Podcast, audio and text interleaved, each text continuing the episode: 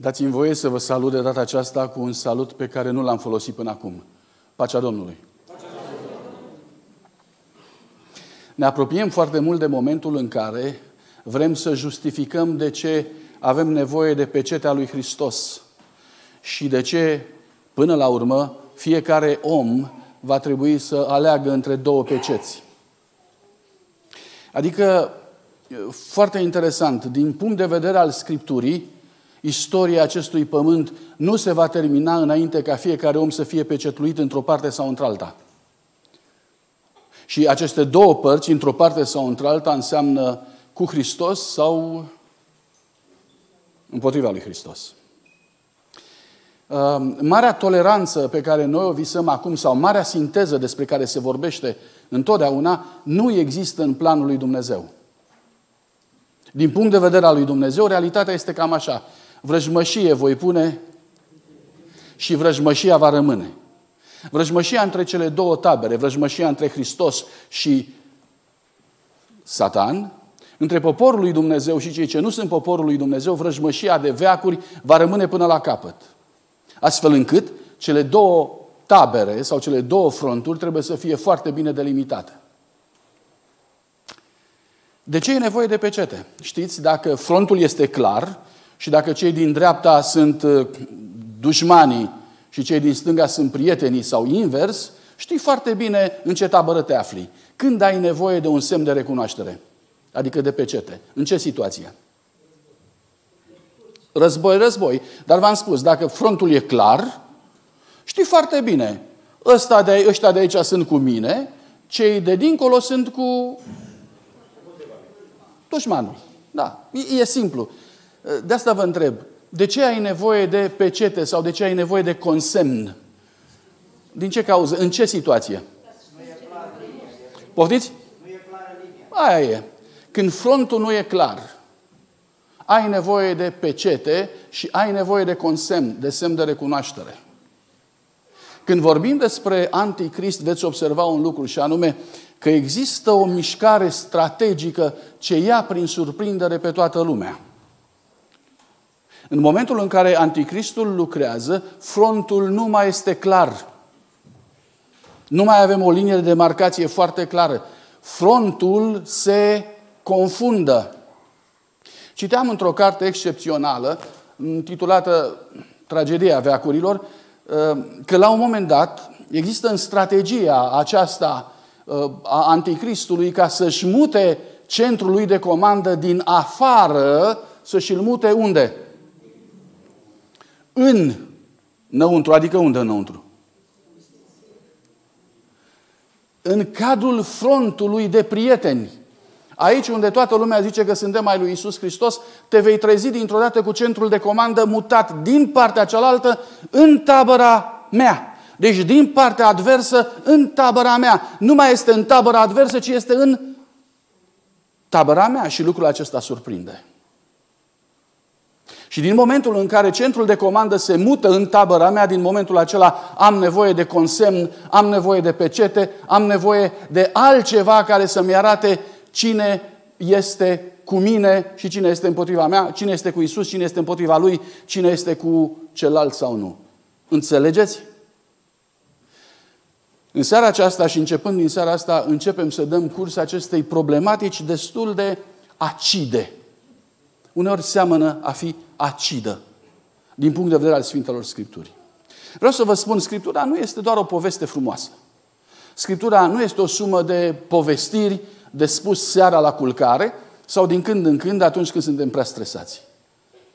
Scriptura are un caracter predictiv, cu alte cuvinte, vorbește ceea ce se va întâmpla și dorește să ne pregătească pentru momentul în care se va ajunge într-o situație de mare criză sau de dificultate. Pentru că atunci când vei ajunge acolo, să ai deja informația necesară cu care să lucrezi.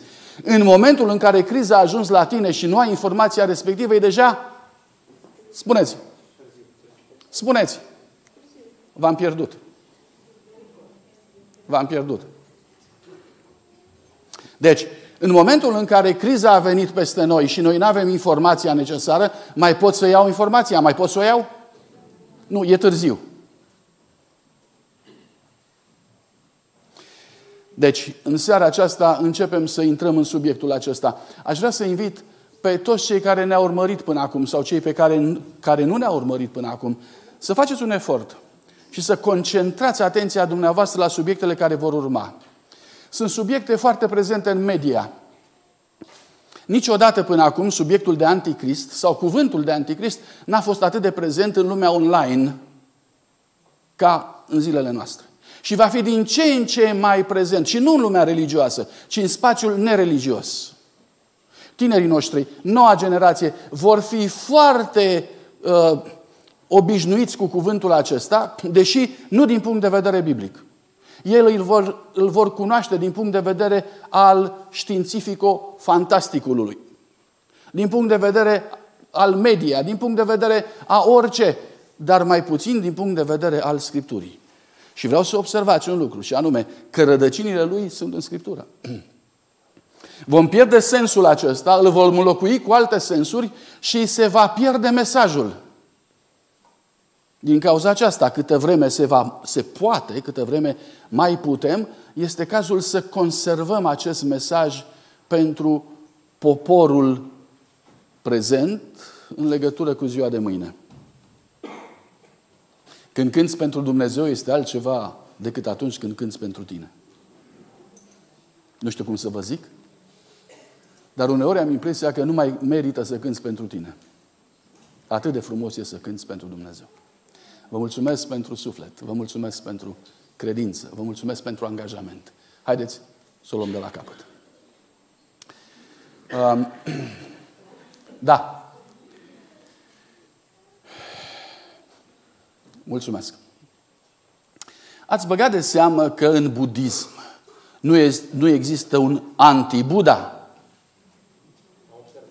Ați băgat de seamă? Nu există un anti-Buddha. În islamism nu există un anti-Mahomet. Nu există.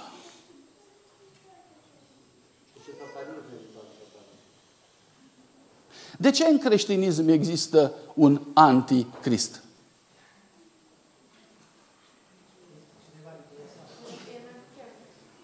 Las puțin această idee să dospească în mintea noastră. De ce în creștinism există un anticrist? Repet, fiți atenți la schimbarea de strategii. Fiți atenți la momentul în care, din tabăra opusă, centrul de comandă se mută în propria ta tabără. Și fii atent că s-ar putea să nu mai înțelegi care e dușman și care e prieten. Evident, vorbesc de un război spiritual. Evident, nu vorbesc de un război fizic și nu ne angajăm într-un conflict sau într-un act beligerant la nivel de om contra om. Vorbim de o luptă care se duce la nivelul acesta al sufletului. Textul biblic spune, Matei 24, atunci dacă vă va zice cineva, iată Hristosul este aici sau acolo, să nu-l credeți, pentru că vor fi Hristoși mincinoși, proroci mincinoși. Vor face semne mari și minuni până acolo încât să înșele, dacă va fi cu putință, chiar și pe cei pecetluiți, zicem noi în contextul studiului nostru. Deci dacă vor zice, iată-l în pustiu, să nu vă duceți, iată-l în odăițe ascunse, să nu credeți. Textul este foarte comun, toată lumea îl știe. Vorbește despre zona de confuzie. Vorbește despre zona de schimbare de strategie. Vă rog să observați ultimul verset. Spune, nici să nu credeți și nici să nu vă duceți. Două lucruri fundamentale. Atât de mult să nu crezi, încât nici măcar să nu te intereseze. Am vorbit în primele seri de satul de mincinoși, vă amintiți? Contează foarte mult să înțelegem dacă mesajul acesta vine de la cineva onest și cinstit sau dacă vine dintr-o zonă a minciunii. Ce părere aveți? Mesajul e Corect? E onest? Pentru că dacă nu este corect, sau dacă eu personal vin într-un sat în care se minte foarte mult, și când zic sat de mincinoși mă refer nu la un sat anume, ci din nou e o metaforă. Deci dacă m-am obișnuit foarte mult cu minciuna, voi citi acest mesaj și mă voi întreba, oare nu sunt mințit încă o dată? Oare nu sunt mințit și aici? Și nu voi avea încredere. Dar important pentru mine este în momentul acesta să știu că cuvântul lui Dumnezeu de multă vreme mi se adresează direct avertizându-mă că va veni o vreme în care va fi destul de greu să fac față și să-mi dau seama ce e adevăr și nu e adevăr.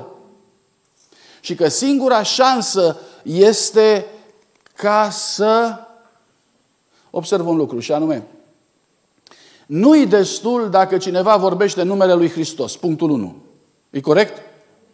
Punctul numărul 2. Nu-i destul dacă cineva vine și mă înconjură cu miracole, cu minuni. Nu-i destul. Nu-i destul dacă cineva face religie cu mine și mai mult decât atât, nu e destul orice religie. Ne-am obișnuit în ultima vreme să spunem, lasă că și el e credincios. Textul acesta îmi spune că nu e suficient dacă cineva este și el credincios, pentru că aici este o bătălie în termeni religioși, pe terenul religios și cu elemente religioase. Adică se minte sau se spune adevărul în religie. Haideți să mai rămânem puțin aici. Vreau să vă întreb, în politică se minte? Nu, nu vă grăbiți. Nu vă grăbiți să spuneți că e locul întâi. Stați că o să, vă, o să regretați imediat. Da? Doi. În economie, în lumea reclamelor, se minte? Mai mult sau mai puțin? Locul 2. Da, în religie, se minte sau nu? Păi ai zis că în altă parte e top. Da? În religie se minte sau nu? Mult sau nu? Dragii mei, în celelalte domenii um, se compară cu realitatea. Și mai devreme sau mai târziu, uh, datorită realității, omul își dă seama dacă, se, dacă a fost mințit sau nu. Până și în politică. Um, am avut un unghi care i-a dat telefonul lui mama la un moment dat, el fiind undeva în România, în satul Folt, pe lângă Simeria. Și îi spune lui mama, știi ce, am uh, candidat și eu de primar. Da? Și ce le-ai spus oamenilor să te aleagă? Le-am spus că le fac pod peste Mureș. Că n-aveau. Cum le faci tu pod peste Mureș, mă, Amos? Și el zice, păi stai că vine iarna și îngheață. Dar mai devreme sau mai târziu, toată lumea înțelegea că Amos nu o să le facă pot peste Mureș. Știți, adică realitatea te aduce cu picioarele pe pământ. Dar în religie, în religie, cine te aduce cu picioarele pe pământ? Că dacă aștepți până la venirea lui Isus Hristos în care, într-adevăr, sau la care, într-adevăr, adevărul va fi foarte clar, dacă aștepți până atunci, s-ar putea și cu siguranță va fi prea târziu. Cine te aduce cu picioarele pe pământ? Dumneavoastră ziceți Biblia și dacă nu-l citesc, cine te mai aduce cu picioarele pe pământ? Există în istorie, prin secolul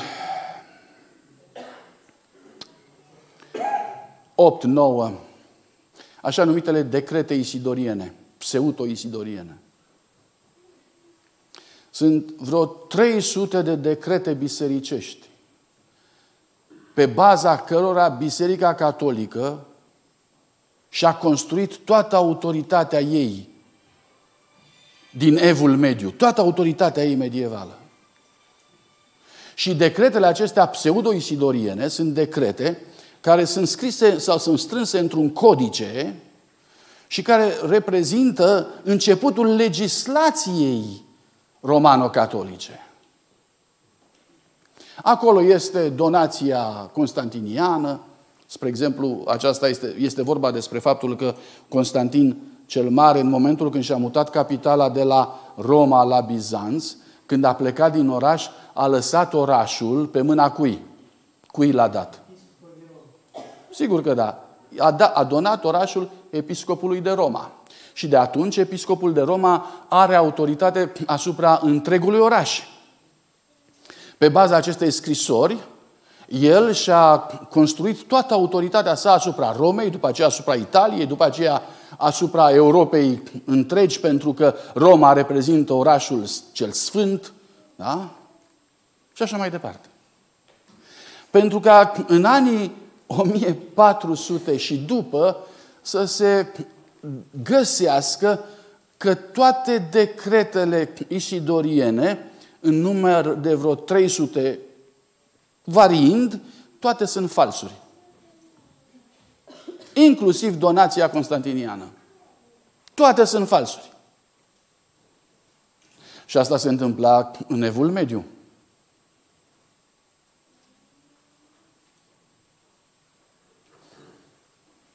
Aș vrea să fim conștienți de faptul că în materie de credință nu poți fi niciodată și niciunde sigur decât aici. Vă recomand Scriptura. Nu ca un talisman în casă, ci ca un cuvânt al lui Dumnezeu capabil să lumineze, să aducă adevăr, să rezolve dileme și să aducă binecuvântare. Până la urmă, să mă învețe să-mi trăiesc viața nu numai la biserică, dar să-mi trăiesc viața în fiecare zi. Acasă, la serviciu, cu familia, unde vreți dumneavoastră. Hristos mincinoși. Definiția anticristului, știți, noi avem impresia că anticristul trebuie să fie o bombă de răutate.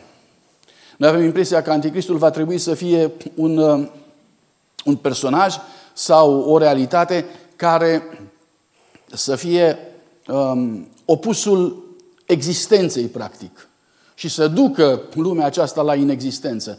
Uh, ceva mai rău de atât nu se poate imagina.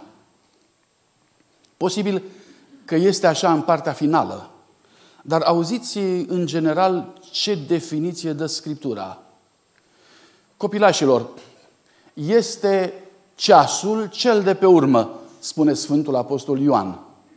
Și după cum ați auzit că are să vină Anticrist, să știți că acum s-au ridicat mulți anticriști. Vreau să observați până aici, anticristul nu e de un fel. Anticristul nu e de un singur fel. Anticristul este de multe feluri. Și pentru ca să înțelegem cum poate anticristul să fie de multe feluri, vă rog și citatul al doilea, 1 Ioan 4 cu 3. Orice duh care nu mărturisește pe Isus nu este de la Dumnezeu, ci este Duhul lui Anticrist, de a cărui venire ați auzit. El este în lume acum, spune Sfântul Ioan. Cu alte cuvinte, oricine nu mărturisește pe Isus Hristos, oricine nu trimite pe oameni la Isus Hristos, orice deviere pe lângă ținta aceasta, adică pe lângă Isus Hristos, în altă direcție, are până la urmă Duhul lui Anticrist. Uh, e tragic? Uneori nu e tragic. Ne-am și obișnuit cu asta. Asta vreau să vă zic. Spiritul lui Anticrist sau Duhul lui Anticrist are grijă ca să lucreze persuasiv sau să ne convingă și să procedeze încet. S-ar putea întâmpla ca atunci când vom zice e prea de tot, să fie deja prea târziu. Dar Duhul lui Anticrist începe simplu. Uite, știi ce? Eu nu cred uh, cu tare lucru în legătură cu Isus Hristos. Bun. E vreo tragedie în treaba asta? Aparent nu. Dar e același Duh. O să vorbim despre asta imediat. Uh, iată cum lucrează. Apocalips 13, 5 la 8. I s-a dat o gură care vorbea vorbe mari și hule. Am mai discutat despre lucrul ăsta. Ce înseamnă hulă? Ce, dar ce înseamnă hulă? Cuvântul. Blasfemie, da? Mă mai ajutați cu un cuvânt. Ce înseamnă hulă? Batjocoră. Calomnie, da? Putem vorbi și de calomnie. Nu știu, este un cuvânt mai cunoscut? Deci, vorbe de hulă. Vorbește despre Dumnezeu într-un fel în care îl calomniază, îl batjocorește, îi prezintă caracterul așa cum nu este. Spune mai departe, și-a deschis gura, a început să rostească hule împotriva lui Dumnezeu, să-i hulească numele și cortul. Cortul la ce se referă?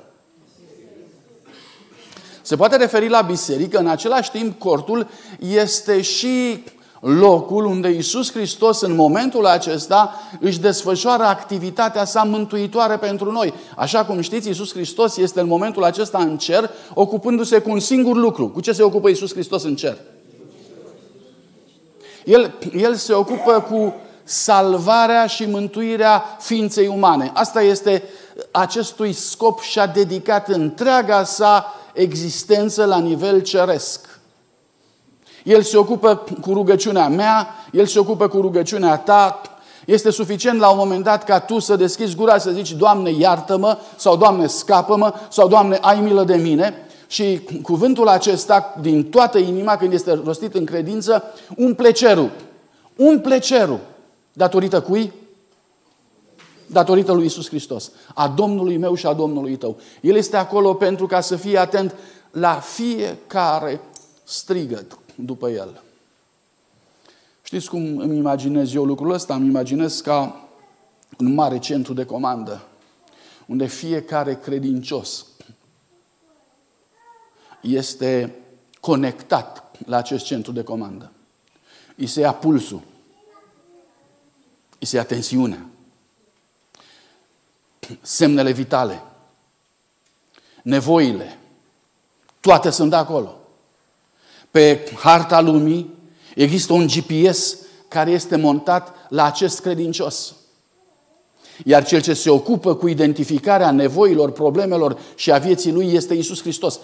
Personal. El care a murit pentru fiecare dintre noi.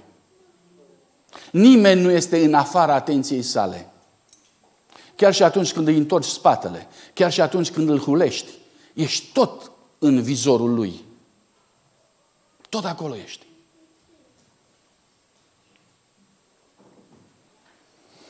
Această conexiune este intrigantă și conexiunea asta este atacată aici.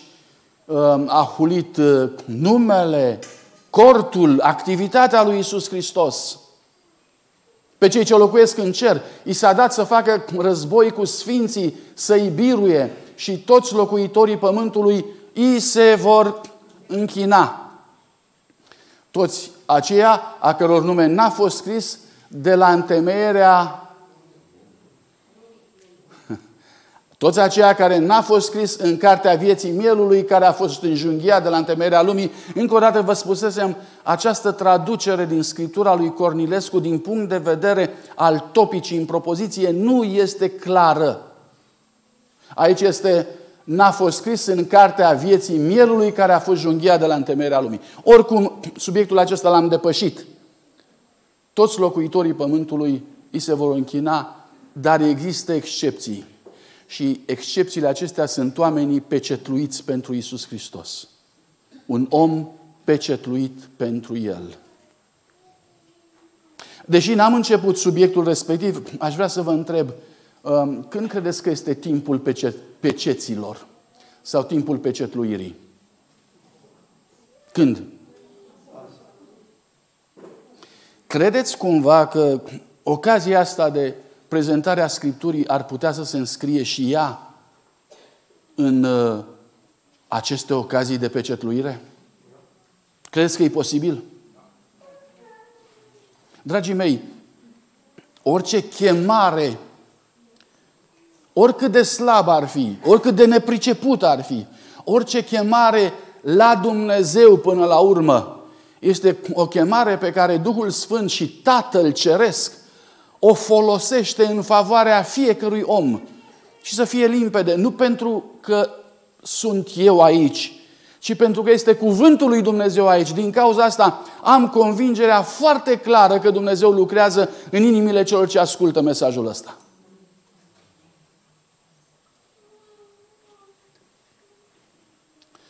Deci lucrarea anticristului este să hulească și să denigreze și să calomnieze lucrarea Domnului Isus Hristos din ceruri. Cam despre asta am vorbit până acum, da? E clar? E limpede? Bun. Acuzațiile pe care Satan le aruncă împotriva lui Isus Hristos. Vă rog frumos, urmăriți-le împreună cu mine.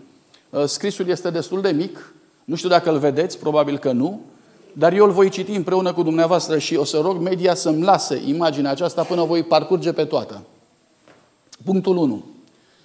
Îngerii sunt sfinți prin natura lor și suficient de înțelepți pentru a se autoguverna. Deci nu au nevoie de legea lui Dumnezeu.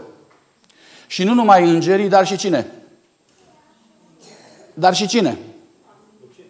Nu uitați, astea sunt acuzații ale lui Anticrist. Pe lângă îngeri, cine nu mai are nevoie de legea lui Dumnezeu? Ființa umană. De unde este ideea aceasta că uh, îngerii sfinți și ființa umană n-au nevoie de legea lui Dumnezeu? De unde e ideea asta? Datorită faptului că omul fără de lege, omul, iertați-mă, anticristul, în prezentarea lui Pavel poartă și numele de omul fără de legii. Capodopera anticristului este omul care trăiește cum? Fără nicio lege. De ce omul acesta trăiește fără nicio lege? Din cauza că el spune, eu sunt lege pentru mine însumi. În anul 2004, viitorul președinte Obama, lui se ia un, un interviu și Ehm, pentru că națiunea americană se considera o națiune creștină, la interviul respectiv eh, Obama este întrebat ce înseamnă pentru dumneavoastră păcatul? Ce e aia păcat? Și viitorul președinte răspunde pentru mine păcatul înseamnă să nu ascult de propriile mele convingeri. Cum vi se pare? Adică atunci când nu sunt onest cu mine însumi, atunci când nu sunt cinstit cu mine însumi. Cine este cel care stabilește principiile de conducere sau de guvernare a unei ființe în condițiile astea? Eu. Eu stabilesc care sunt propriile mele principii. Vă rog să observați, aceasta este prima pretenție a celui care va fi anticrist. A doua. Dumnezeu a fost nedrept când l-a înălțat pe Hristos deasupra lui Lucifer. Dumnezeu a fost nedrept atunci când l-a înălțat pe Domnul Isus Hristos deasupra cui? Lui Satan, da? Pentru că Lucifer va deveni după aceea Satan. De unde este ideea aceasta? La Anticrist. Din faptul că în uh, Isaia 14, 13 și 14, Lucifer vrea să îndrepte situația asta și spune el, mă voi sui. Mă voi sui pe muntele Dumnezeilor. Voi fi ca cel prea înalt. Și în felul acesta el dă de înțeles că el nu admite niciodată să fie cineva sau altcineva mai presus decât el. Din cauza asta, din punct de vedere al lui Anticrist, din punctul lui de vedere, Dumnezeu este nedrept când l-a făcut pe Iisus Hristos ca în numele Lui să se plece orice genunchi. Bun. 3. Dumnezeu este egoist. Luca 19 cu 21. În parabola aceea uh, a talanților se spune îi spune cel cu un talent, îi spune, știam că ești un om rău. Pilda o spune Domnul Isus Hristos. Fiți atenți, pilda o spune Domnul Isus. Și în pildă Domnul Isus Hristos spune că unul dintre servii săi i-a spus în față lui, știam că ești un om rău, că se cer de unde n-ai semănat și unde n-ai, de unde n-ai vânturat. Știam că ești rău și egoist. Nu este o dată când Dumnezeu este acuzat ca fiind egoist. Vă rog să observați cum caracterul lui Dumnezeu este denaturat, este distorsionat și în locul caracterului prezentat de Domnul Isus Hristos este pus caracterul cui? Caracterul cui? Caracterul cui? Balconul. Caracterul lui Satan. Mântuitorul este văzut prin ochelarii aceia ai lui Satan și Mântuitorul este văzut ca și când ar fi Satan. Mai departe. Dumnezeu este neiertător și răzbunător. Iov 10 cu 14. Știu că ai vrut să mă prind și să nu-mi ierți fără de legea, spune acolo. O mulțime de oameni au impresia că Dumnezeu este așa. Vă spuneam altădată, în biserică pantocratorul este sus, în cupolă, se uită în jos. Este ideea aceea că ești sub privirile lui și că îți caută nod în papură. Pentru foarte mulți oameni, ideea aceasta este ca un cui bătut în minte și nu poate să iasă. Apoi, legea lui Dumnezeu este defectuoasă și trebuie schimbată. Vă aduceți aminte, Daniel 7 cu 25 s-a încumetat să schimbe vremurile și legea. Păi de ce trebuie schimbată legea, dragii mei? Pentru că în mintea sau în concepția lui Anticrist, legea lui Isus Hristos este nebună. Și atunci el o schimbă cu o lege care este în conformitate cu el. Uitați-vă bine la toată această plajă de acțiuni. Mergem mai departe. Nici îngerii, nici ființele omenești nu se pot supune legii lui Dumnezeu. Romani 8 cu 7 spune că firea pământească nu se supune și nici nu poate să se supună legii lui Dumnezeu. Deci, indiferent cine este în universul acesta, că este înger sau că este ființă umană, persoana sau identitatea care se află în afara puterii lui Dumnezeu, el nu va putea să se supună legii lui Dumnezeu și programului său de viață pentru noi. Legea lui Dumnezeu este arbitrară, se îndură de cine vrea și are milă de cine vrea. Este vorba de Roman, capitolul 9. Legea lui Dumnezeu face imposibilă iertarea. Pentru foarte mulți oameni, legea lui Dumnezeu, așa cum este ea, nu aduce decât vinovăție. Nu aduce decât teamă. Nu aduce decât teroare. Legalismul acesta este destructiv și vine exact din arsenalul acesta al lui Anticrist. În esență, punctul 9 îmi spune că Dumnezeu minte, spune Anticrist. Dumnezeu minte în legătură cu toate aceste puncte de până acum. Și Anticrist ar, aruncă asupra lui Isus Hristos ideea de nesinceritate și, neo, și lipsă de, de onestitate. Uh, nu știu câți dintre dumneavoastră au recunoscut în această listă probleme pe care noi le întâlnim pe stradă, în viața de fiecare zi. Nu știu câți. Dar vă voi ruga ca măcar de acum înainte să fiți atenți la aceste lucruri și ori de câte ori le veți recunoaște în uh, opiniile publice, în discuțiile sociale de fiecare dată, aduceți-vă aminte că ele ies din arsenalul acesta al celui care nu-L mărturisește pe Hristos. Fiecare din aceste puncte, aparent, nu sunt tragedii. Ne-am obișnuit cu ele. Dar ele fac parte din acest arsenal al lui Anticrist. Soluția. Ce-i de făcut? Îmi place foarte mult citatul acesta. Este dintr-un manuscris din anii 1890.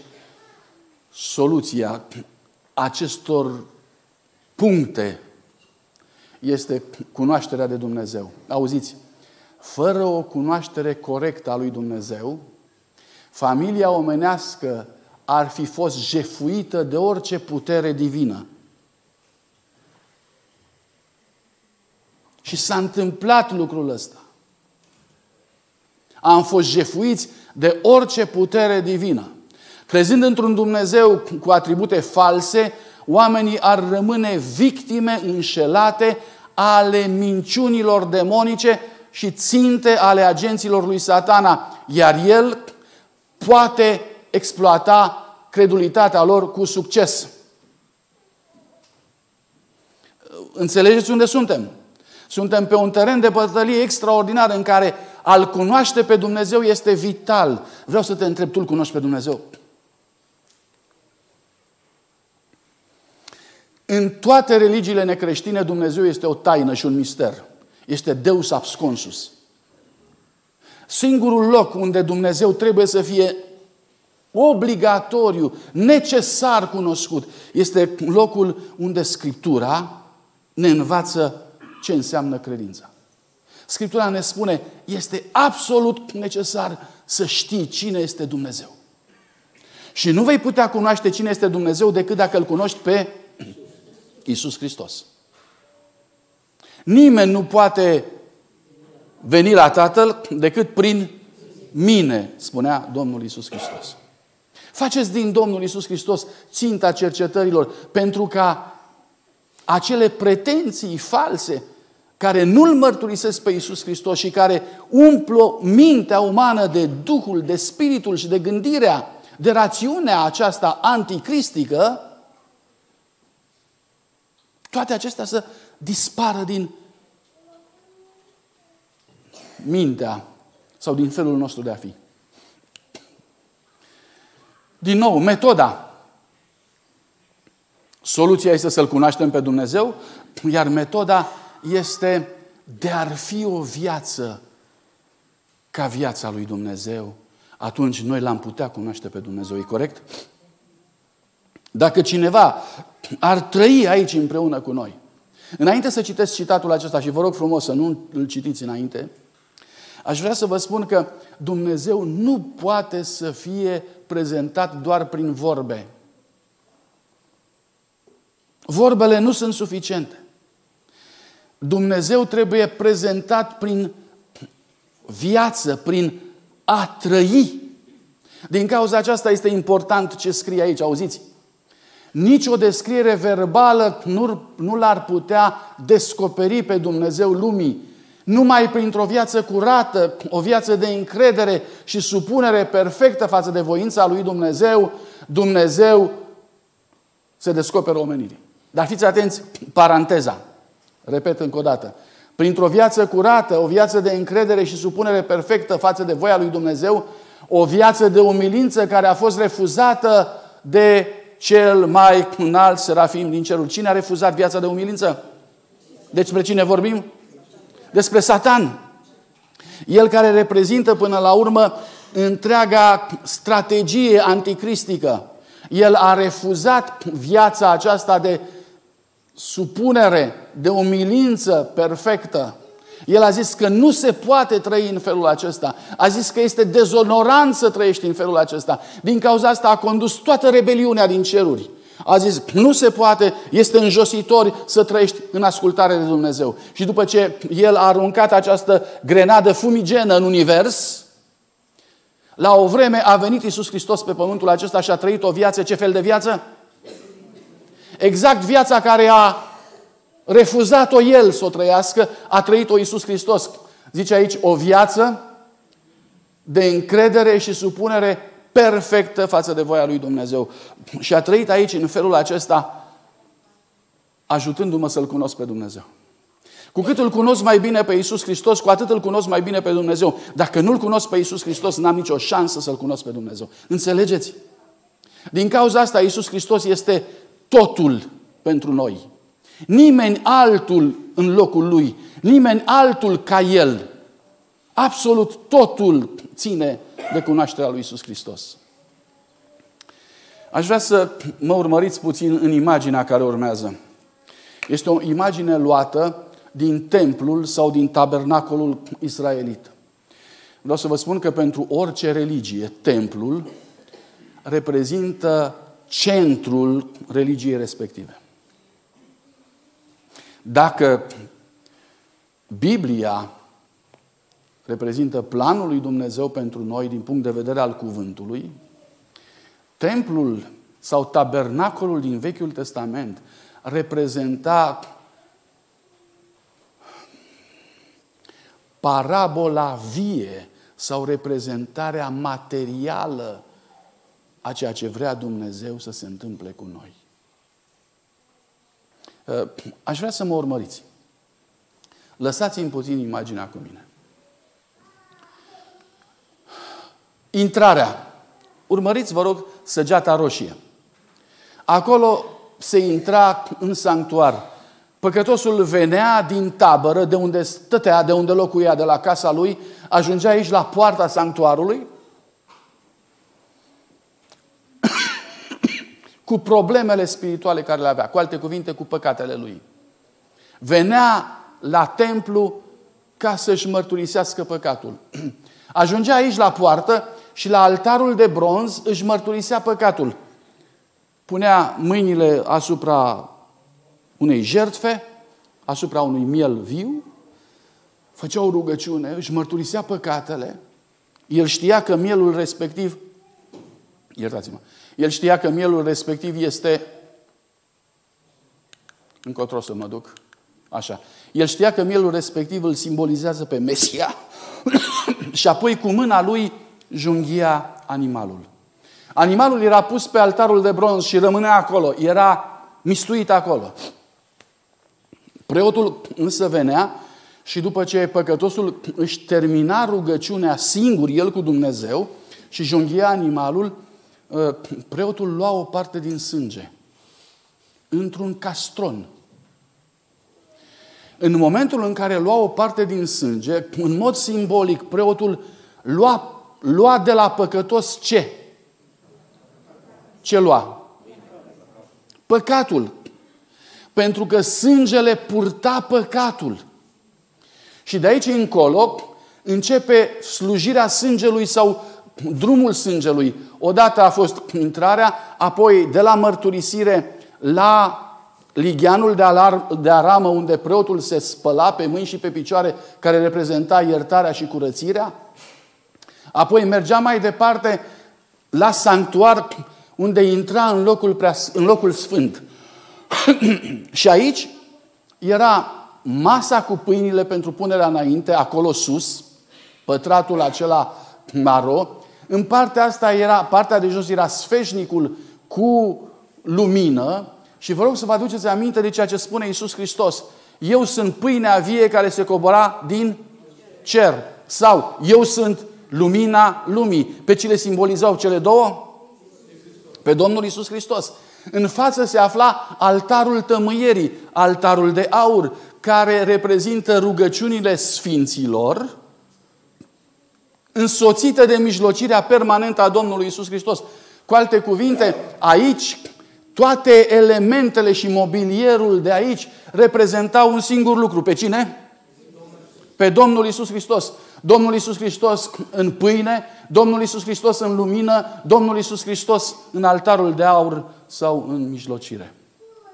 Și apoi preotul ajungea aici.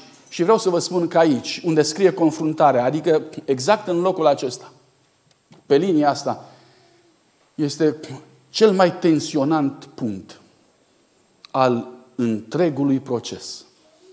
Urmăriți-mă, preotul are în mână sângele. Se apropie de Sfânta Sfintelor.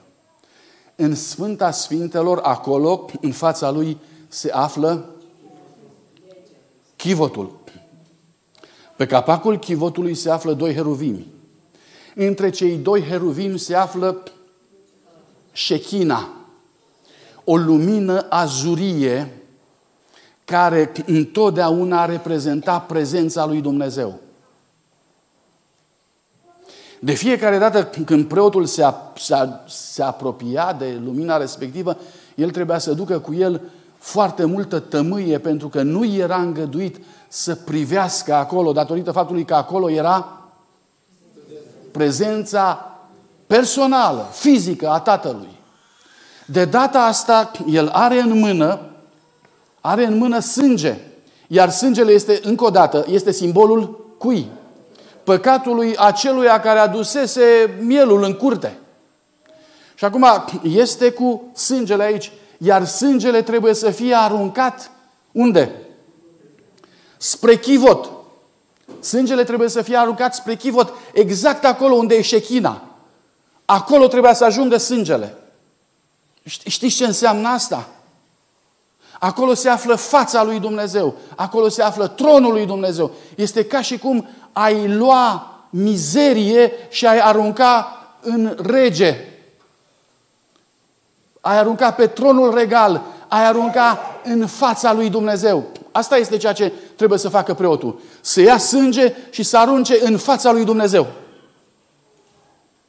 Și preotul face treaba asta.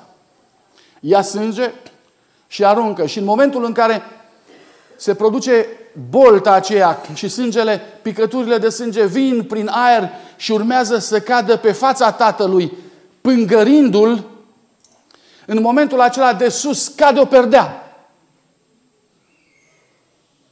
Și sângele nu mai ajunge pe fața tatălui, ci sângele ajunge unde?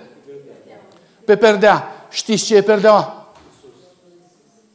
Sfântul Apostol Pavel spune, perdeaua este trupul lui Isus Hristos. Înțelegeți care este slujba lui Isus Hristos? Pe pământ undeva există cineva care aruncă hule împotriva Tatălui. Este cineva care îl calomniază, este cineva care îl vorbește de rău și vorbele acestea ajung prin intermediul acesta al lucrării de de, de ispășire a păcatului, ajung la tronul Tatălui și ar fi trebuit să pângărească și să murdărească tronul lui Dumnezeu.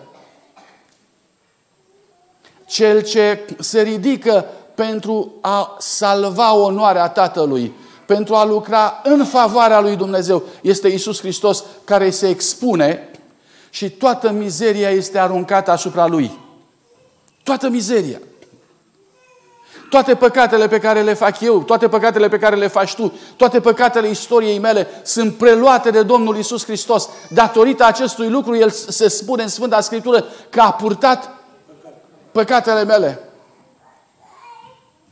Știți unde lovește Satan cel mai mult? Știți unde lovește Anticrist cel mai mult? Acolo, în punctul acesta nevralgic, aici unde Isus Hristos este sau se pune pentru ca să blocheze și să asigure onoarea Tatălui. Aici lovește cel mai mult. Dacă ar putea să dea pe Iisus Hristos la o parte, dacă ar putea să dea perdeaua la o parte, dacă ar putea să lovească mai departe în justiția divină, în gloria divină, în tronul Tatălui, atunci El și-ar vedea lucrarea adusă la final vorbe de hulă rostite împotriva Tatălui. Uh, nu vom putea înțelege ce este Anticristul până nu vom înțelege lucrarea lui Isus Hristos. Iată, cele două imagini de aici reprezintă preotul față în față cu șechina, aici în stânga, și apoi, în momentul următor, este perdeaua care cade și care oprește ca sângele să ajungă acolo, la Tatăl. Dragii mei, mă întorc la seara trecută. Vă amintiți imaginea asta? Este vorba de lucrarea lui Isus Hristos. Am spus seara trecută că lucrarea lui Isus Hristos a fost momentul în care Domnul Isus Hristos a coborât de la, din veșnicie în căutarea ființei umane și a coborât treaptă după treaptă, a dat jos veșmânt după veșmânt de lumină, până când s-a făcut rob asemenea oamenilor. Și a ajuns aici, la moarte și încă moarte de cruce. Și aici s-a întâlnit cu mine și a preluat întreaga mea vinovăție. Aici. În momentul în care Domnul Isus Hristos murea, el murea cu cuvintele, Tată, în mâinile tale îmi predau Duhul.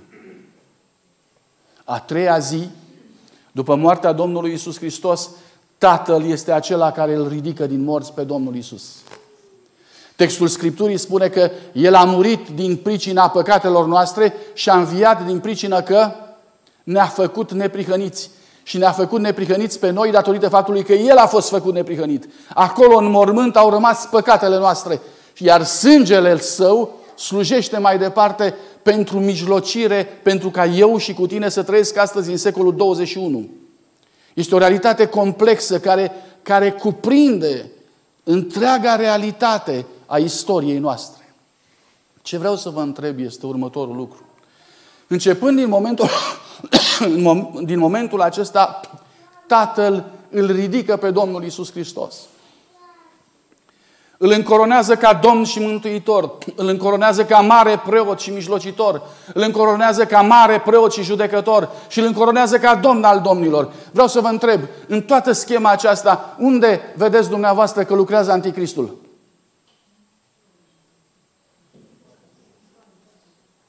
Unde vedeți că lucrează Anticristul? De unde până unde?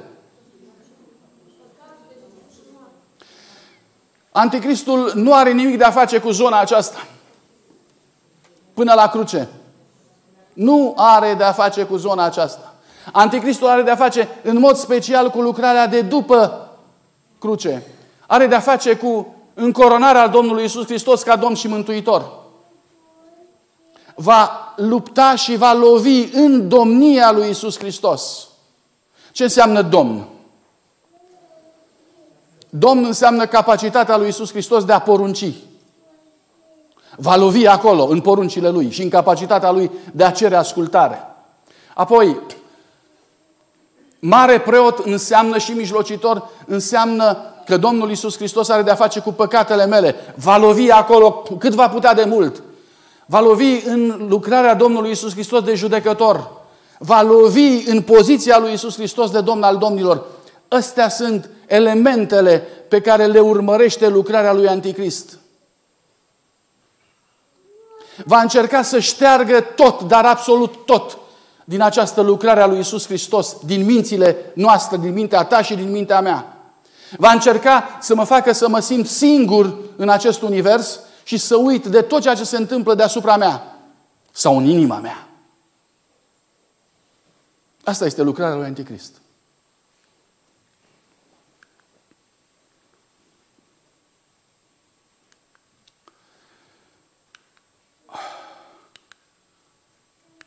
Ajutați-mă, vă rog.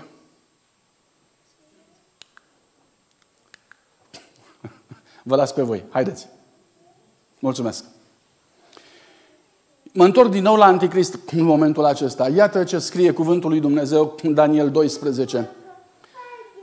S-a înălțat până la oștirea cerurilor, a doborât la pământ o parte din oștirea aceasta și din stele, le-a călcat în picioare, s-a înălțat până la căpetenia oștirii, i-a smuls jertfa necurmată, i-a surpat locul locașului său cel sfânt.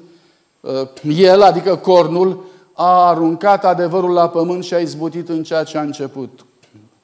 Vreți să tâlmăcim repede? Haideți repede de tot. Um, s-a înălțat până la oștirea cerurilor. Despre ce este vorba? Vă rog să observați cum, cum anticristul urmărește lucrarea lui Isus Hristos. S-a înălțat Isus Hristos. Se înalță și El. Doboară o parte din oștirea aceasta și din stele și le calcă în picioare cu referire la războiul din ceruri. Anticristul conduce această luptă. Doi, S-a înălțat până la căpetenia oștirii. Cine este căpetenia oștirii sfinte? Unul dintre cuvintele sau de titlurile pe care Scriptura le atribuie Domnului Isus Hristos este căpetenia oștirii Domnului. Se înalță până acolo și vă rog să observați, îi smulge ce? Jerfa necurmată. Poporul Israel exista ca națiune datorită jertfei necurmate. El nu avea neapărat steaguri naționale. El avea jertfa necurmată. Jertfa necurmată de dimineața și de seara reprezenta mijlocirea lui Isus Hristos. Dacă vreodată la sanctuar nu s-ar mai fi văzut fumul de jertfă, asta însemna că existența poporului Israel a încetat. Observați ce face anticristul. Lovește în jertfă, îi smulge jertfa necurmată, cu alte cuvinte, are de a face ceva cu crucea lui Isus Hristos, are ceva de a face cu mijlocirea lui, are ceva de a face cu sângele lui. Lovește acolo pentru ca să blocheze procesul acesta. Îi surpă locașul cel sfânt. Despre ce e vorba? Spuneam anterior că cel rău are un centru de comandă pe care și l-a mutat dintr-o parte într-alta. Vreau să spun că și Isus Hristos are un centru de comandă. Și centrul de comandă al lui Isus Hristos este în sanctuarul ceresc, în ceruri, acolo de unde Domnul Isus Hristos urmărește mișcarea fiecăruia dintre cei care sunt pe pământ și au credință în El. Vă aduceți aminte, am vorbit anterior. Îți ia pulsul de acolo, îți ia tensiunea, știe exact unde ești, ascultă exact rugăciunea ta, centrul de comandă. Observați, vă rog, intenția lui Satan este să lovească acolo.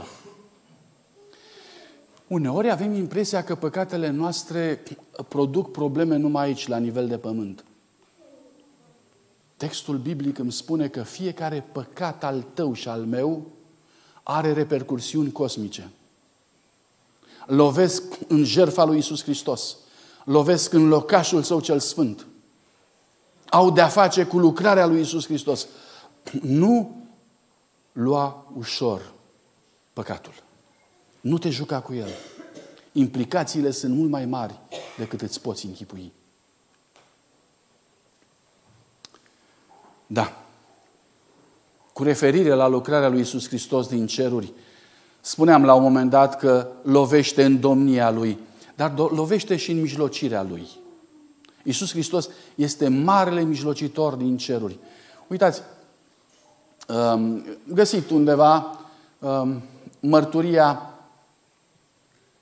cuiva care în 2019, pe septembrie 14, din Țibucanii de Sus, din județul Neamț, parohia Sfinții Împărați Constantin și Elena, scria următorul lucru. Citind din patericul egiptean, am ajuns la o istorioară foarte frumoasă și importantă dintre un puznic bătrân și ucenicul său. Bătrânul îl întreabă pe puznic, pe ucenic, pardon, fiule, dacă în fața ta ar apărea un preot și un înger luminos din cer, cui te-ai închina prima dată?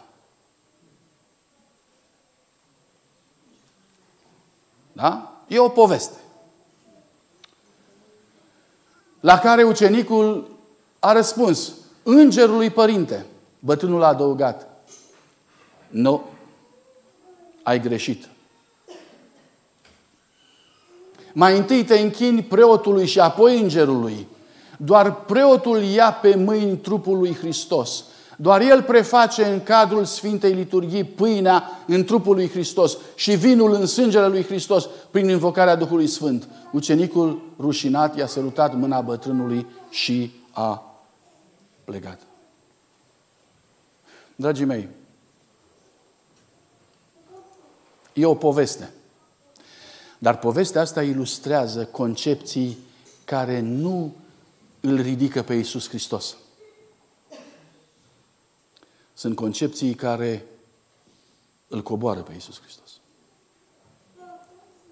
Astfel de gândire face parte din ceea ce mai devreme sau mai târziu va conduce la înlăturarea lui Isus Hristos din mintea oamenilor datorită rolului pe care oamenii și-l atribuie. Vă rog să observați ce e aici. Auziți? Doar preotul ia pe mâini trupul lui Isus Hristos. Cine e mai mare, preotul sau Isus Hristos? Poftiți? Isus Hristos. În cadrul fiecărei liturghii, preotul este acela care îl jerfește pe Dumnezeu. Astfel, astfel, ideea că un om poate să fie superior lui Isus Hristos este o idee care ar trebui să ne înfioare pe fiecare dintre noi. Este imposibil de acceptat lucrul acesta. Iată ce spune Sfânta Scriptură. Prin urmare, Iisus Hristos a trebuit să se asemene fraților săi în toate lucrurile ca să poată fi, în ceea ce privește legăturile cu Dumnezeu, un mare preot milos, vrenic de încredere, să facă ispășire pentru păcatele norodului. Cine este marele preot? Iisus Hristos. Nu omul este preotul care este mai presus de Dumnezeu, ci Iisus Hristos este preotul care intră cu sângele său înaintea Tatălui. Îndreptați lucrurile. Pentru că pecetea lui Isus Hristos va fi pe lucrurile îndreptate, nu pe cele strâmbe. Căci nu avem un mare preot care să n-aibă milă de slăbiciunile noastre, ci unul care în toate lucrurile a fost ispitit ca și noi, dar fără păcat. Spuneți-mi, vă rog, care e condiția unui preot autentic? Repede. Poftiți? Condiția unui preot autentic. Fără păcat. Și pentru că niciun om nu este fără păcat, singurul preot autentic rămâne Isus Hristos. Nu vă încredințați viața nici unui om.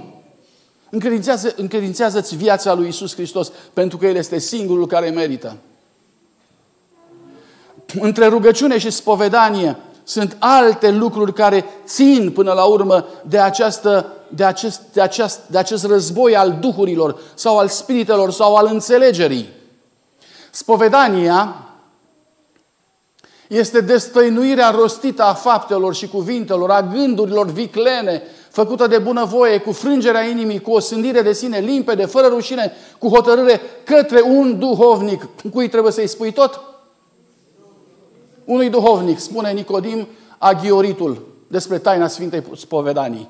Deci, eu sunt chemat să vorbesc cu un om despre toate gândurile și tainele sufletului meu, pentru ca el să, el să ce? Să mijlocească pentru mine, așa Matei 6 cu 6. Ăsta e Iisus Hristos. Auzi ce zice? Și tu când te rogi, intră în odăița ta, încuieți bine ușa și roagă-te tatălui tău care este nascuns și tatăl tău care vede nascuns îți va răsplăti. Unde e duhovnicul? Unde e omul? Vă aduceți aminte de Martin Luther care spune vreau să leg mințile oamenilor de Dumnezeu. Nu vreau să le leg de oameni. Asta este. Omul trebuie să fie legat de Dumnezeu și această legare a omului de Dumnezeu înseamnă conștiință liberă. Eliberați oamenii de mâinile altor oameni. Faceți-i pe oameni liberi prin legarea lor de Dumnezeu. Uh, vă aduceți aminte de textul care spune orice veți cere în numele meu Tatălui, eu voi face. Cui se adresează rugăciunea? Unde ajunge toată rugăciunea? La Tatăl. Tatăl nostru care ești în ceruri. În numele cui? În numele Domnului Isus Hristos. Nu în numele vreunui om. Isus Hristos spune, eu sunt calea, adevărul și viața. Vrei să ajungi la Tatăl? Prin Isus Hristos. Te rog frumos, nu te duce pe la niciun om. E privilegiul tău în Cartea Evreilor mi se spune că Domnul Isus Hristos a deschis o cale nouă și sfântă pentru fiecare dintre noi. Calea e liberă. Calea e liberă. Isus Hristos a fost făcut Domn, mare preot și judecător. În fiecare din aceste puncte Satan a lovit cu putere. Suntem la judecător, o să mă grăbesc. Dar haideți să vedem puțin modul în care Satan blochează ideea de judecător, Iisus Hristos de judecător al nostru și vrea să pună pe alții sau pe altcineva sau alte situații în postura de a ne judeca.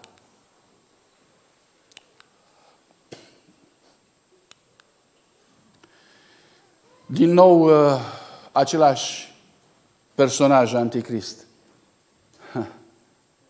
I s-a dat o, o gură care vorbea vorbe mari și hule. Și a deschis gura, a început să rostească hule împotriva lui Dumnezeu, numele, cortul, locuitorii pământului se vor închina, toți aceia care n-au numele scris în cartea vieții, cu alte cuvinte, toți aceia care nu sunt pecetluiți prin Isus Hristos. Ă, ce vrea Satan să-mi spună este că omul nu va fi judecat niciodată. Din ce în ce mai mult, aud că noi trebuie să ne judecăm pe noi și atât. Că judecata nu va fi. Auziți Faptele Apostolilor, capitolul 17, Sfântul Apostol Pavel. Pentru că a rânduit o zi în care Dumnezeu va judeca lumea după dreptate prin omul Isus Hristos. Despre el e vorba aici. Omul pe care l-a rânduit pentru aceasta. Isus Hristos este acela care va judeca lumea prin sine. Ce înseamnă va judeca lumea prin omul Isus Hristos? Ce înseamnă asta? Există un etalon, există un model, există un martor cu care va fi comparat fiecare om. Eu voi fi comparat cu Isus Hristos. Tu vei fi comparat cu Isus Hristos. Pentru ca să se vadă în ce măsură eu sunt sau nu sunt om.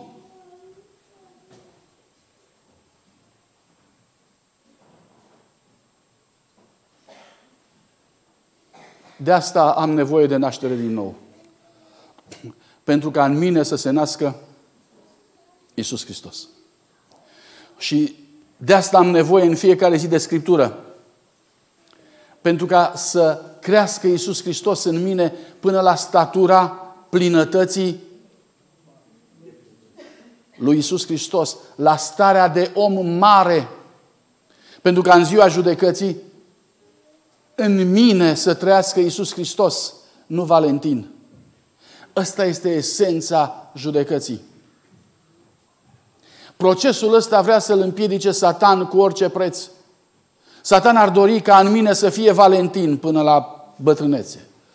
Să rămână Valentin, să rămână firea veche. Și dacă va rămâne firea veche până la capăt, va fi excelent. În timp ce Dumnezeu spune nu. E nevoie ca în tine să fie Isus Hristos. Cuvintele va rosti vorbe de hulă împotriva celui prea înalt, va schimba vremurile și legea. Spuneți-mi, vă rog, de ce vrea să schimbe legea anticrist?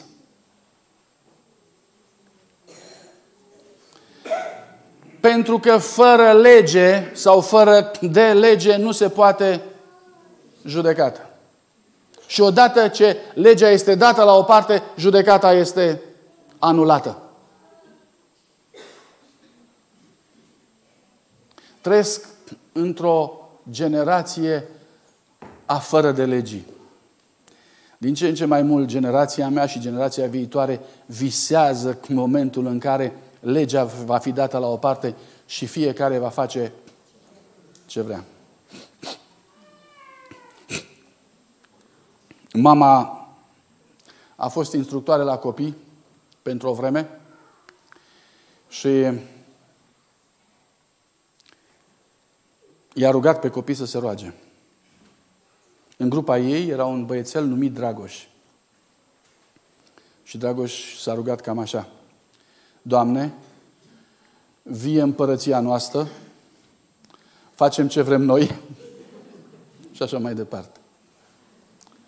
Rugăciunea aceea a rămas uh, de pomină și o pomenim mereu. Dar cam ăsta este spiritul în care trăiește generația mea de astăzi. Și nu-și dă seama că este spiritul anti-Hrist. Toate micile noastre, eu știu, jucării, lucruri care aparent n-au greutate, dar care nu vin spre Isus Hristos, toate mărturisesc despre alt spirit. Și fiți atenți că se începe cu o mică deplasare și se finalizează cu vorbe de hulă împotriva lui Dumnezeu. Cam ăsta e traseul.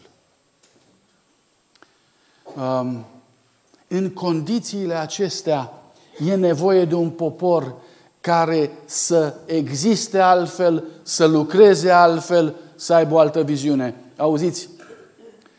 Oamenii care păzesc poruncile lui Dumnezeu și țin mărturia lui Isus Hristos devin o necesitate pentru generația aceasta. Dumnezeu are nevoie de oameni care păzesc poruncile lui Dumnezeu și care țin mărturia lui Isus Hristos. Satan este acela care își direcționează tot efortul împotriva acestui grup care sunt sensibili la poruncile lui Dumnezeu. Balaurul mâniat pe femeie s-a dus să facă război cu rămășița seminției ei. Băgați de seamă, nu sunt mulți. Aici zice rămășița seminției ei. Dar tocmai existența acestui grup întărâtă și stârnește toată mânia și toată preocuparea acestui spirit anticristic. În Apocalipsa 14 cu 12, aici este răbdarea sfinților care păzesc poruncile lui Dumnezeu. Lumea are nevoie de sfinți, dar nu pe pereți, dragii mei. Nu are nevoie de sfinți pe pereți. Are nevoie de sfinți care să trăiască o viață de absolută supunere și ascultare de porunca lui Dumnezeu. Asta este tot. Care păzesc poruncile lui Dumnezeu și țin credința lui Isus Hristos. Vom vorbi despre pecetluire, vom vorbi despre sigilul lui Dumnezeu, vom vorbi despre nevoia de a fi câștigați de Dumnezeu ca atare, vom vorbi despre toate lucrurile astea, dar toate acestea au la bază un singur lucru. Un popor care trăiește o viață așa cum a trăit Isus Hristos. Pentru că într-o lume în care se rostesc vorbe de hulă împotriva lui Dumnezeu, împotriva cortului lui Dumnezeu, împotriva cerului întreg, momentul în care hulele sunt aruncate în fața lui Dumnezeu, să existe un popor care să trăiască altfel și care prin felul lor de viață să argumenteze în fața Universului și în fața acestui pământ cine este Tatăl. Cine este Tatăl meu și Tatăl tău să dea dreptate lui Dumnezeu. Știți că dumneavoastră veți judeca lumea? Omul va fi chemat să stea în judecată. În timp ce Lucifer, în timp ce Anticristul vrea să dea la o parte sensul și noțiunea de judecată, Iisus Hristos spunea în Matei 19, adevărat vă spun că atunci când va veni Fiul omului, pe scaunul de domnie al măririi sale, la înnoirea tuturor lucrurilor, voi care m-ați urmat, veți ședea și voi pe 12 scaune de domnie și veți judeca. Veți judeca.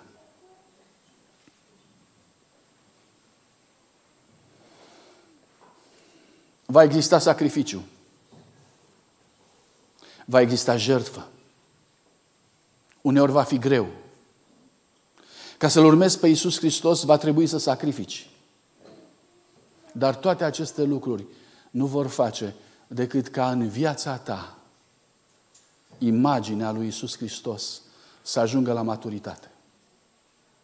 Într-o zi, toate aceste sacrificii vor fi luate, pe Iisus, vor fi luate de Iisus Hristos și cu ele vor fi măsurate credința și realitatea lumii în general.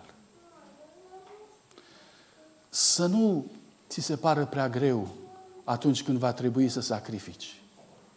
Să nu ți se pară prea greu atunci când Dumnezeu îți va cere să asculți de El cu toată ființa și cu toată puterea ta. Toate astea reprezintă harul pe care tu îl ai și pe care mai târziu Iisus Hristos îl va folosi atunci când vei sta pe scaune de domnie împreună cu El. Există un privilegiu, zic eu, unic.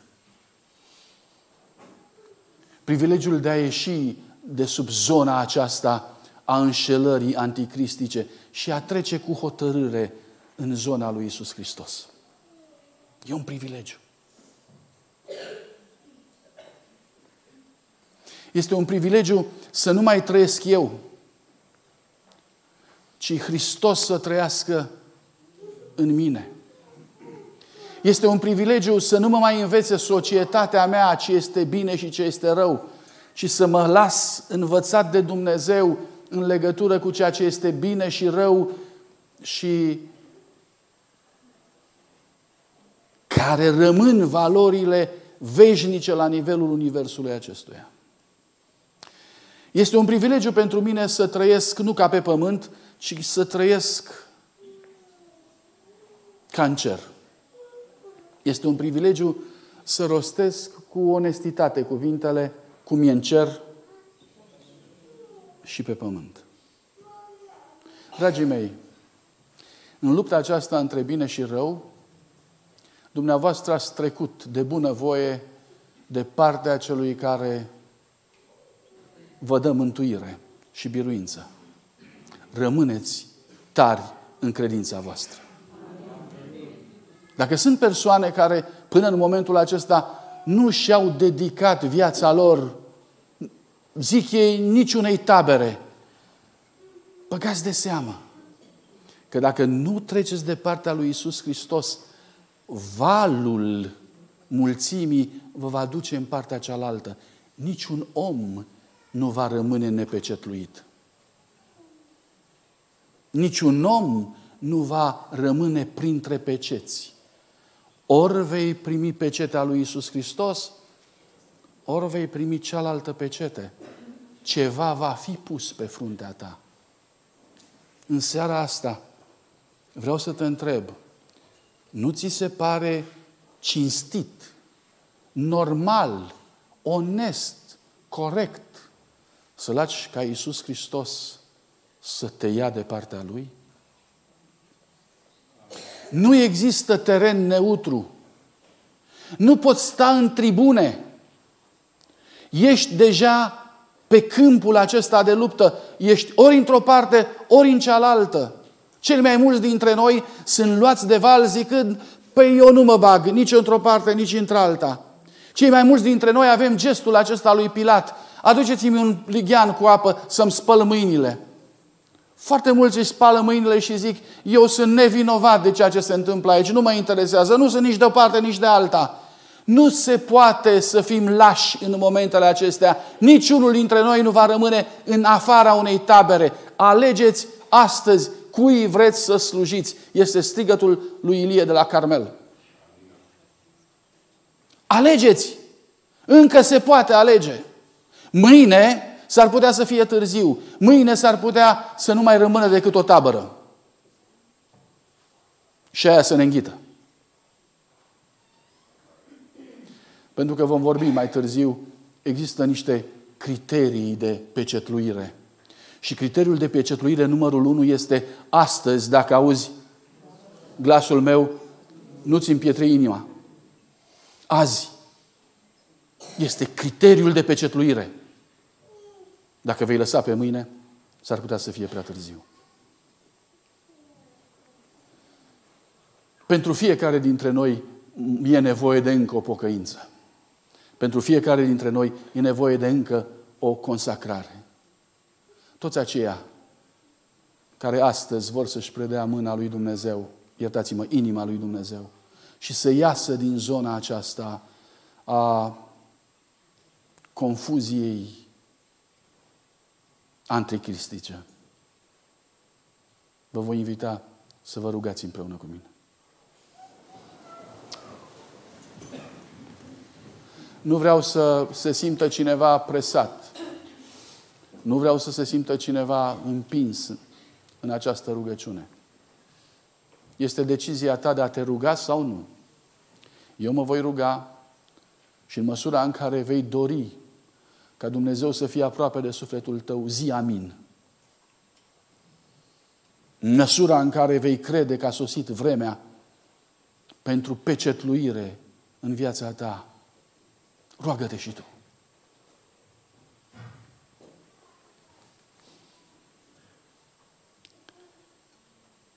Părinte Sfânt, în numele scump al Domnului Isus Hristos, aș vrea să prezint înaintea ta altarul acesta de suflete care s-au ridicat în momentul acesta într-un gest de închinare înaintea ta. Te rog să primești consacrarea fiecăruia dintre noi. Credincioșii vechi, care ne-am răcit în credință, primește consacrarea noastră din nou. Copiii care cunosc din pruncie cuvântul tău, dar care nu s-au pregătit pentru tine, sensibilizează-i și primește-i din nou. Bătrânii care au, Doamne, decenii de biserică la activul lor, dar care doar s-au obișnuit să vină la biserică și care n-au făcut din Tine, Doamne, viața lor de fiecare zi, primește din nou. Amin. Oaspeții, cei ce ne urmăresc dintr-o parte și dintr-alta, a căror suflet încă n-a cunoscut dragostea Ta, n-a cunoscut atingerea Ta, te rog frumos, cheamă-i la Tine și primește-i la Tine. Amin. Fă ca seara aceasta să fie o seară de pecetluire pentru viața noastră. Într-o lume atât de mult orientată împotriva Ta, fă, Doamne, ca sufletele noastre să fie pentru Tine. Amin. Își cerem Duhul Tău cel Sfânt. Amin. Un spirit al lui Isus Hristos să pătrundă în viața noastră. Duhul Tău cel Sfânt să conducă mintea noastră, Doamne. Pentru ca Duhul celălalt al acestei lumi să fie împins afară din viața noastră. Doamne, este o seară pe care o încheiem aici. Dar te rog frumos, rămâi cu noi spre casele noastre. Condune, Doamne, cu lumina Ta, cu pacea Ta, cu dragostea ta, cu bucuria ta, condune și rămâi în sufletul nostru. Te-am rugat toate acestea pentru că te iubim. Și vrem ca viața noastră să se ascundă cu Hristos în Dumnezeu. Amin. Amin.